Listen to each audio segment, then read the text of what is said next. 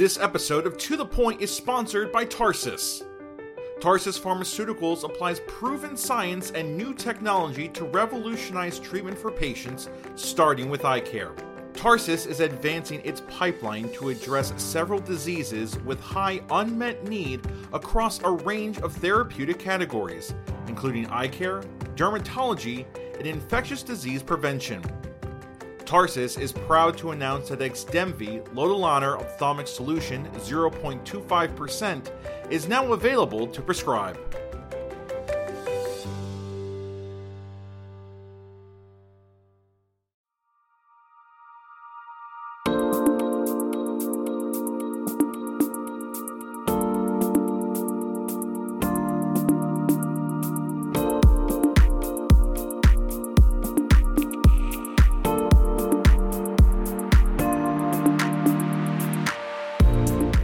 Welcome to Pupil Pod, where we use clinical cases to guide discussions on board review topics. I'm your host, Scylla Ball, and my guest today is Dr. Dan Choi. Dr. Choi is a cornea and refractive surgeon in Honolulu, Hawaii. Dr. Choi, thank you again for joining me today. Thanks so much for having me and accommodating this large time difference. yes, I keep saying 7 p.m., but really that's like 1 p.m. for you. Great, caught me my lunch break here. It's perfect. well, thank you for taking your time to do this. Let's jump right into it. So, you have a 65 year old woman with blurry vision that is worse in the morning and a recent diagnosis of Fuchs endothelial dystrophy. She comes in for a second opinion about corneal transplantation. She would like to know more about her options and has found some differences in the corneal transplants to be very confusing.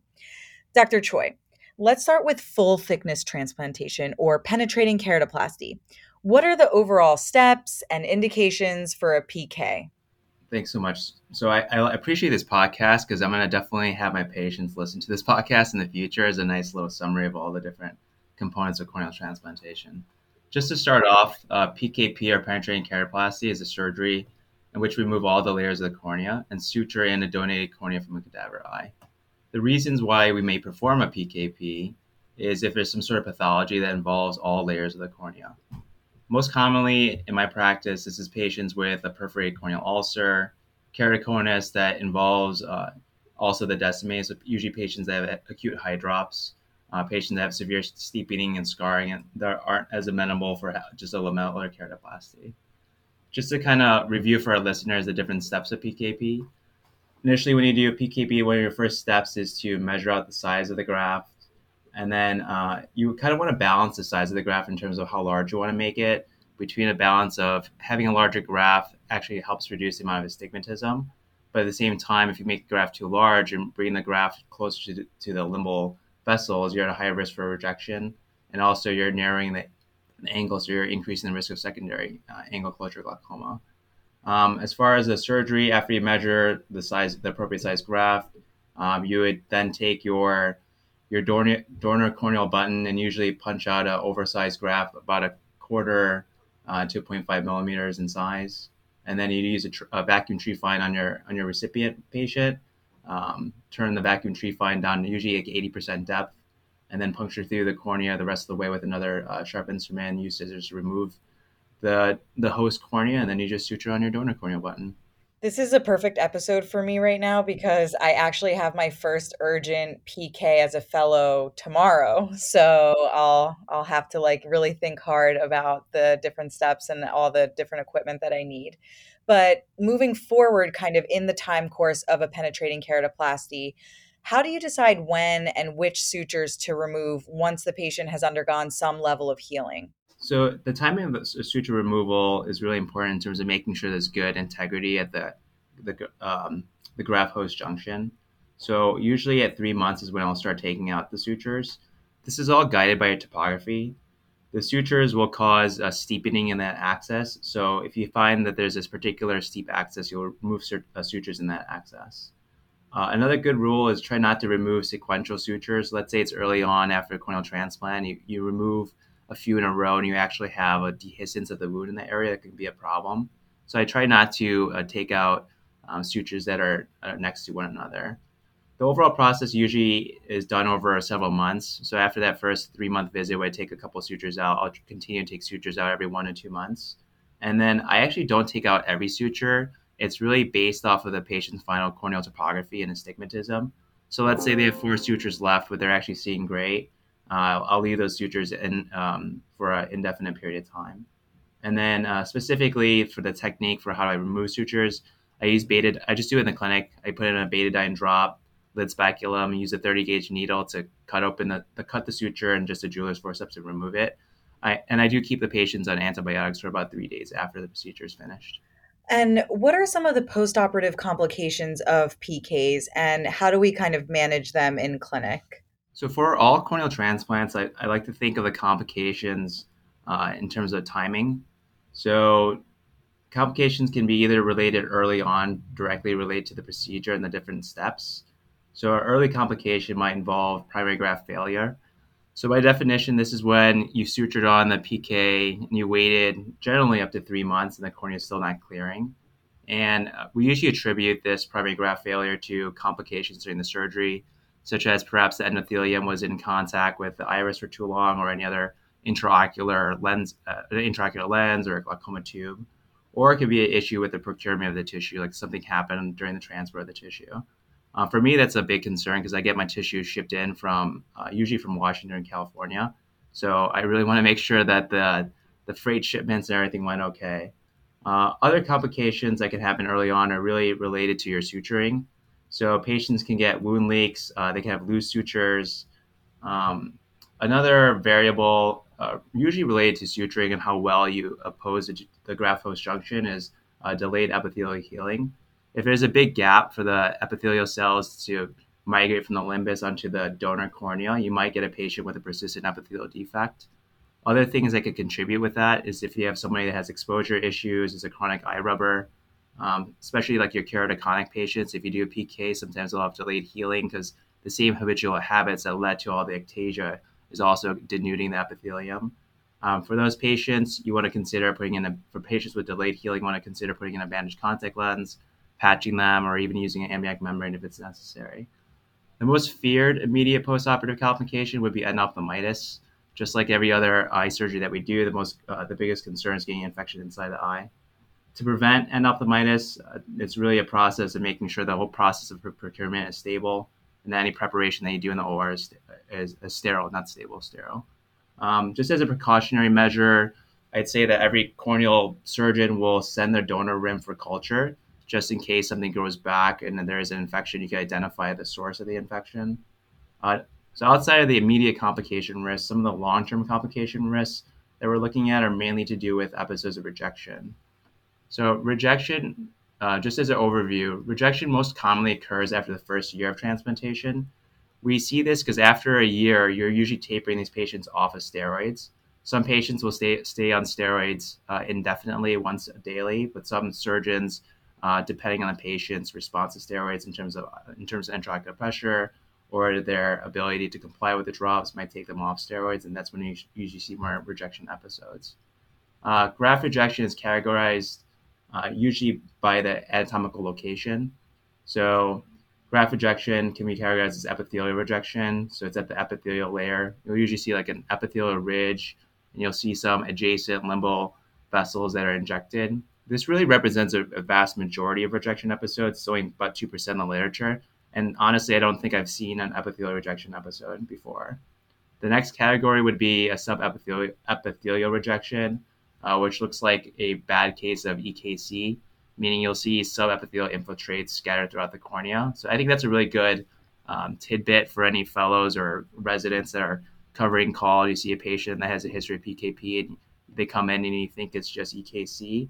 Uh, the treatment's similar in terms of using steroids, but you would want to be a little bit more aggressive for these patients because you're trying to make sure that the rejection episode doesn't continue and, and damage the endothelium at the end of the day. Other categories of uh, rejection include stromal rejection. These patients present with strom- stromal infiltrates. And then the final category of rejection is endothelial rejection. This represents about 50% of the rejection episodes, and this is the one that has the most the, the worst consequences because it's going to cause you lose the loss of endothelial cells. On exam, you'll see um, precipitates on the endothelium. We call that like a Khodadoust line. And then you'll see stromal thickening because there's decreased endothelial function. And I think for uh, just to review how we can manage these complications, um, so to try to manage these episodes of rejection, it's all about immunosuppression. So these patients are going through rejection because the bodies recognize the antigens in the in the donated cornea and try to fight it off as a foreign substance. So you're really trying to decrease the immune response by yeah, generally giving steroids. Uh, when I was in academics as a resident and fellow, our protocol would be get these patients on IV Solu-Medrol or oral steroids. Uh, in clinical practice uh, in Hawaii, I generally just give a sub-Tenon's Kenalog. I think it's a little bit cleaner in terms of not having to worry about some of the systemic side effects that you these patients can experience and then also I'll increase their topical steroids. Um, so it covers most of the complications. I guess the other long-term complication patients can have is late graft failure, or basically the graft kind of runs out of runs out of time. Um, so if you think of a patient that has keratoconus and gets a PKP in their 20s, I generally say that they'll probably need two grafts in their lifetime. The graft will last 25, 30 years if it's well, well, um, if the patient's compliant, have has a good uh, follow up and doesn't have any other intraocular uh, issues. Um, so late graft failure is basically over the lifetime of the graft, then the endothelial cells will will die off and a new graft may be needed. Um, of interest for these patients that have had PKPs and they have late graft failure, I'll usually uh, recommend doing an endothelial graft underneath their PKP because you're reintroducing less antigens, you're reintroducing uh, less foreign corneal tissue and uh, these patients do really well with uh, endothelial graft under their PKP. Okay, so talking about endothelial grafts and going back to our patient a little bit who has endothelial dystrophy, what are some of the surgical options for her? All right, so for this patient, so and all patients with endothelial disease only, which Fuchs is just an endothelial disease, I would really just offer an endothelial transplant. The reason why I'd focus on an endothelial transplant and not a full thickness PKP is because you really don't need the donated stroma and epithelial cells. Those are things that will just um, create more problems for the patient. So within endothelial transplants, her two options would be either a DSEK, which is uh, where you take a donated cornea posterior stroma, Descemet's and endothelial cells, or a DMEK, uh, which is just the Descemet's membrane and endothelial cells from the, from the donor. So, just as a little overview, before 2003, so all the way up until like the early 2000s, almost every graft that we did was a full thickness penetrating keratoplasty. And um, that was mainly because there weren't as many good techniques to just harvest the, the endothelium. But in 2003, the DSEK was introduced um, and became a, a popular technique. And then actually later in 2006, DMEK was introduced, but didn't get really full adoption probably for another decade. So with the introduction of endothelial transplants, we actually do a lot more endothelial grafts nowadays than PKP. We actually do twice as many endothelial transplants as we do full thickness grafts in the United States.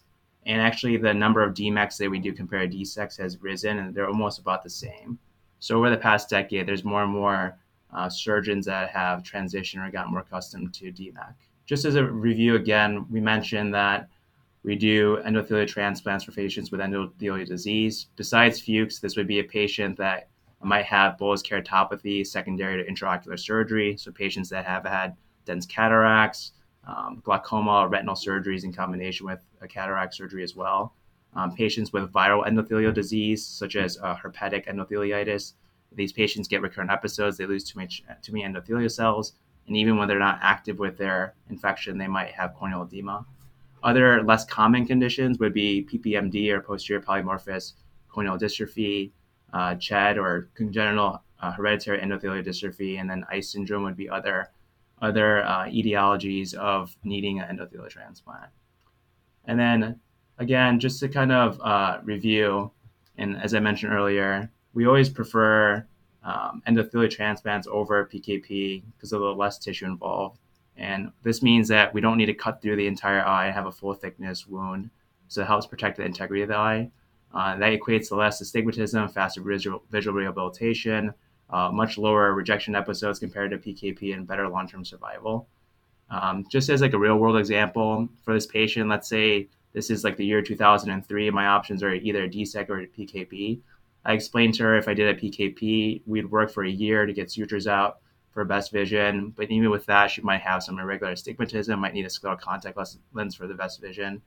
Whereas if we did a, a DSEK at that time, uh, I expect her vision to clear out within a few weeks.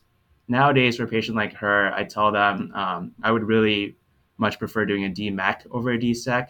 Visual acuity is uh, on average aligned better with a DMEK compared to a DSEK. Graft rejection is better. There's about a 1% rejection rate with the DMEK after two years, about 10% with the DSEK.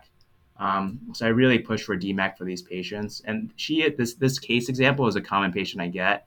Uh, I'm one of the younger corneal surgeons on the island, and I'm the I, I've, do, I've done the most DMEK on the island, so it's become one of the things I get patients referred for. And a lot of patients do their research and they want to know what's the difference between DSEK and DMEK. And these these are kind of statistics I go through with them. Just as an overview of the steps of endothelial transplants, both surgeries, what you're ultimately doing, you're scoring and removing the host descemet's membrane. You usually use uh, like a reverse Sinskey, so like a up, upward facing hook to kind of score the Descemet's, and then you strip it away. And then uh, the two the two surgeries mainly differ about how you introduce new donated grafts into the eye. So in a DSEK, um, you're inserting the corneal lenticle, like that posterior stroma, Descemet's, and endothelium that you have donated, uh, usually through a four millimeter incision. So you have to use a, a slightly larger wound compared to a DMEK. And there's a, w- a variety of ways that people insert uh, DSEK tissue. Um, there's actually a technique where you could use just a sheets glide, put some OVD, and you actually just push the lenticle in. Uh, a common way that I do it is actually using a specialized irrigating and inserting device called the EndoSerter. It's called the TAN EndoSerter. Um, they, I think it was the, the famous uh, surgeon in Singapore, Dr. Tan, that came up with it. But basically allows you to irrigate and maintain the anterior chamber, and then you can shoot in the, the DSEK tissue without direct as much direct manipulation. Once you have the DSEK tissue in the eye, um, the DSEK tissue generally orients very well and it's very easy to manipulate because there's still posterior stroma. So it has a nice rigidity to it. So it usually unfolds quite well. And you can actually usually just tap on the surface of the eye to get it centered. And if that doesn't work, you can actually go in and grab an edge of the of the lenticle with your reverse Sinskey to manually position it. Try not to do that, but it, it's always an option to get things in, into place. So positioning and getting a DSEK centered is usually not an issue. It's usually much more, uh, it's much easier from a technical standpoint. In a DMEK, on the other hand, and why it took some time for adoption, the DMEK tissue is just the just just the Descemet's membrane and the endothelial cells. So you're working with a much smaller amount of tissue, and the tissue is very fragile and friable, and it doesn't like to be touched, and you generally just don't touch it. Um, as a result of having such a friable tissue, generally we use DMEK tissue from older patients because their Descemet's membranes are, thick, are thicker, so it's a little bit easier to manipulate.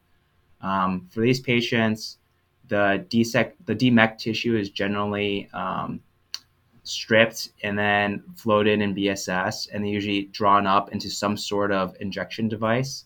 Um, some people will use a modified uh, IOL cartridge the common thing to use now, what's commercially available through CorneaGen, I don't have any financial disclosures, is a preloaded system. So it's actually a Geuder cannula. So it's actually this glass tube that has a tip that fits inside a 2.4 millimeter wound.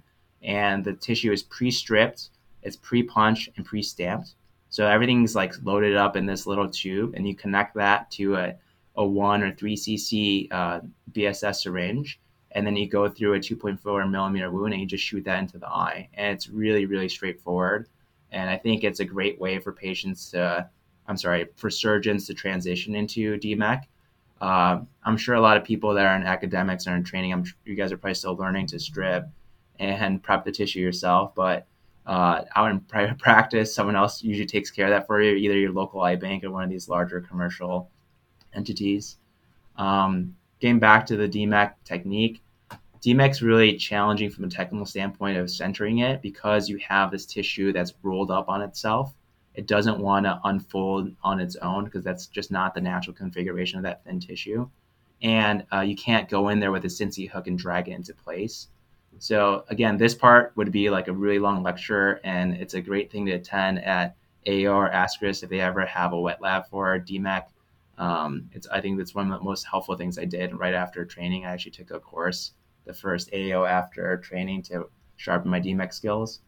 Um, but long story short, with DMEK, you try to flatten the AC as much as possible. So then there's less space for the for the DMEK tissue to stay in a tight scroll configuration. You can actually use the iris to kind of flatten out the DMEK tissue. And then, um, then you use a series of taps and uh, pressure gradients by kind of uh, by essentially um, flattening the AC to a further extent to try to flatten the DMEK and get it to open up, and then you eventually put in a, a gas bubble. For both of these uh, transplanted tissues, the tissue is going to be marked to help you get oriented to make sure your graft is not upside down. So usually the traditional mark is like an S mark. Some eye banks will put an F mark. There's some eye banks that will put a peripheral notch to help you orient. I guess it's some say it's like a shark fin notch. Or there's a certain orientation to it. I think that would just be confusing to me. I think the letter's a little bit easier to read. Um, at the end of both cases, your ultimate goal is to have a graft adherent to the recipient corneal stroma. And in order to do that, you have to put some sort of tamponade. So for DSEK, traditionally put in air and the air bubble will float that DSEK tissue into place. For a DMEK, since that DMEK tissue is more fragile and more likely to unscroll and kind of fall off and dislocate, we generally put in 20% SF6 because 20% SF6 uh, is non-expansile and usually stays in the eye for four to seven days. Um, and then over time, the goal would be the graft is in place, the endothelial cells wake up, and they start, you know, naturally uh, adhering themselves to the host corneal, uh, corneal stroma, and then you have a patient that can see well. So that's kind of it's kind of a loose review of both surgeries there. This episode of To the Point is sponsored by Tarsus. Tarsus Pharmaceuticals applies proven science and new technology to revolutionize treatment for patients, starting with eye care. Tarsus is advancing its pipeline to address several diseases with high unmet need across a range of therapeutic categories, including eye care, dermatology, and infectious disease prevention. Tarsus is proud to announce that Xdemvy Lotilaner Ophthalmic Solution 0.25% is now available to prescribe.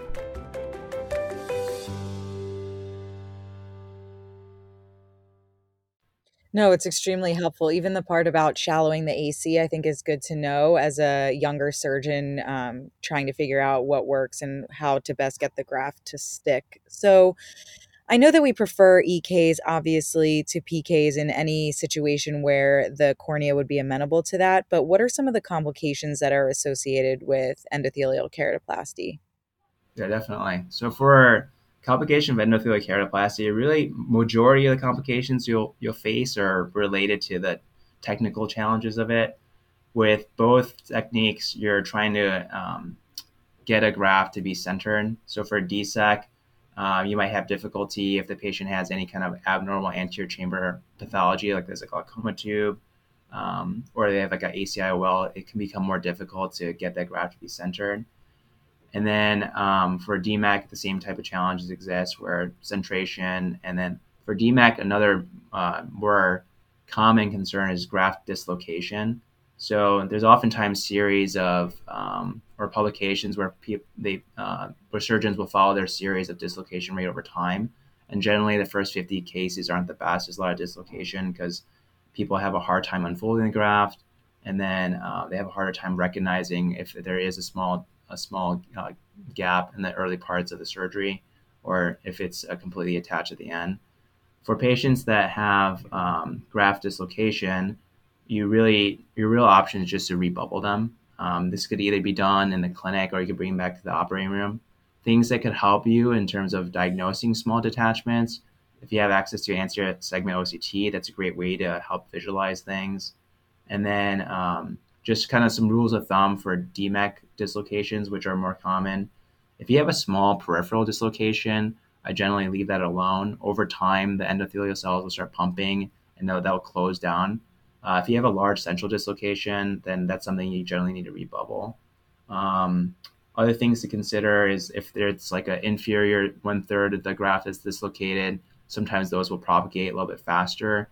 Because generally speaking, if you have uh, the tamponade will help you for the superior half of your cornea uh, because the gas bubble obviously floats up and it will give you a more prolonged tamponade. So oftentimes you'll see more inferior dislocations as well. As other other considerations or other complications with uh, EK, one unique thing is you're introducing an air bubble into the eye compared to PKP. So you're actually um, you can actually get pupillary block. In DSEK, what will commonly happen? Uh, these are pseudophakic patients. Like the gas bubble can get behind the, the iris and then push the iris forward and, and cause iris bombé. Uh, in DMEK, one thing like you generally leave a, a larger air fill and or larger gas fill, and the gas lasts longer. And if you don't have that gas bubble clear some sort of passageway from the anterior chamber to the posterior chamber, which is usually an inferior peripheral iridotomy, you're going to get pupillary block, and then the pressures can go up from pupillary block. So for DMEK patients, I generally always put an inferior PI. Um, for DSEK patients, you want to ensure you don't get pupillary block by making sure that their pupils dilate past the margin of your air bubble, meaning whatever airfill you leave at the end of the case, you want to make sure your, your pupil is wider than that. So then there's passageway of fluid from the posterior chamber to the anterior chamber. One unique complication that's in DSEK that's not in DMEK is you can get epithelial ingrowth with DSEK. I mentioned the wound's uh, much larger in a DSEK compared to a DMEK. And if you're doing like a push pull technique and you're manipulating cells at the limbus and you have this larger gaping wound, you could get uh, migration of ep- epithelial cells inside the eye. There's been good reports showing um, causes of primary graft failure to be um, epithelial growth, and that's something that hasn't been reported with DMEK. Other concerns or complications that have been brought to light over the past decade. Um, one unique complication. It was something that was identified as a trend in, the late 2000s, like 2007 to 2010. They noticed that patients that were getting EK were getting more fungal infections than patients with PKP. The hypothesis was that these tissues, these endothelial transplants, need more manipulation at the eye bank and also on the bench for the um, during the surgery. So there's more time for fungus to propagate. Um, there wasn't a statistical significant increase of fungal uh, fungal infections compared to PKP, but there was a trend towards this. And as a result, most eye banks have added amphotericin B as a way to com- combat that. So that's one unique potential risk of the EK compared to PKP. I mentioned earlier uh, the other general risks or general complications with corneal transplants being primary graft failure. So as you can imagine, all that tapping, all that manipulation, you could lose endothelial cells and the graft might not work. And then I mentioned earlier with PKP, there's risk for a graft rejection. It, graft rejection is a little bit different with endothelial transplants because obviously it, the only thing that's really rejecting rejecting is the endothelial, like the decimated endothelial cells. So what you generally see is uh, usually multiple KP. Um, you don't usually see like a rejection line like you do in PKPs. And then I mentioned already that the the rejection rates are really low with DMEK compared to DSEK and PK. So it's generally I, haven't really seen any DMEK rejection episodes. Um, so I think that's pretty much everything as far as the complications for endothelial keratoplasty. That was a really comprehensive review. Thank you. Um, so, then I guess our final major topic for this episode is what are some of the newer techniques for endothelial dysfunction? I think it's really exciting to go to these conferences and hear about gene therapy and stem cell therapy, but what about some of the um, newer surgical techniques? Yeah, it's it's a great observation. I think that uh, our field, especially cornea, is constantly moving forward, trying to use less tissue and be more uh, minimally invasive. And Something along those lines is a technique called DSO or Descemet stripping only. It's also referred to as descemetorrhexis without endothelial keratoplasty. And this is really reserved for patients with Fuchs. Um, uh, these are just two terms that describe the same exact uh, surgical technique, where essentially you're just removing the diseased Descemet's membrane that's um, found centrally and allowing healthy peripheral cells from the patient or even cultured endothelial cells to migrate over that central uh, defect where you've taken out that diseased Descemet's membrane. Um, so DSO and DWEK is something that I haven't actually done myself. So I talked to my co-fellow, who's faculty member over at Wills Eye uh, Hospital, to get the all the highlights of the procedure. Um, but her highlights were really that that the clinical criteria for being able to perform a DSO. I'm going to stick with DSO as a term just to make it simple um, is to identify a patient with Fuchs that has guttata. It's only centrally located to the usually a 4.5 or 5 millimeter zone, and they have to have an absolutely clear peripheral endo, uh, and um, peripherally clear endothelium. So no edema, no peripheral guttata, because you need a healthy population for the cells to migrate from. Um, as far as the surgical technique, you'll use a usually like a reverse Sinskey or some sort of sharp instrument to um, score the Descemet centrally. And it's kind of described as doing a kind of like a capsulorhexis, where you're doing it on the Descemet's uh, membrane. And you have to be very con- conscientious of having nice, smooth, continuous uh, edges because you're trying to uh, encourage migration of endothelial cells. So if you have any loose flaps or ridges, those endothelial cells won't make it over to the central cornea and will stay edematous. Um, so basically, the surgical te- technique is scoring the middle, making a little flap. Usually use like a reverse Utrata or a micrograsping forceps to grab it and wrap it around like you would like a capsulorhexis. Then these patients are usually put on a ROCK inhibitor. The one that's commonly used is uh. It's available in Japan. Patients can actually order it directly to themselves. Um, it's not FDA approved, so that's usually a way of circumventing some of the regulatory issues. We have a ROCK inhibitor in the US, it's Rhopressa. Uh, however, the dosing Rhopressa is Q, Q uh, once daily. And I'm sure if for anyone that's prescribed Rhopressa, it causes a lot of redness and ocular irritation. So once you go up to QID dosing, it really, really drops off in terms of compliance. And if you only do Q uh, once a day dosing, it takes forever for the cornea to clear. So oftentimes people that are doing DSO, they'll order the, the drops from Japan.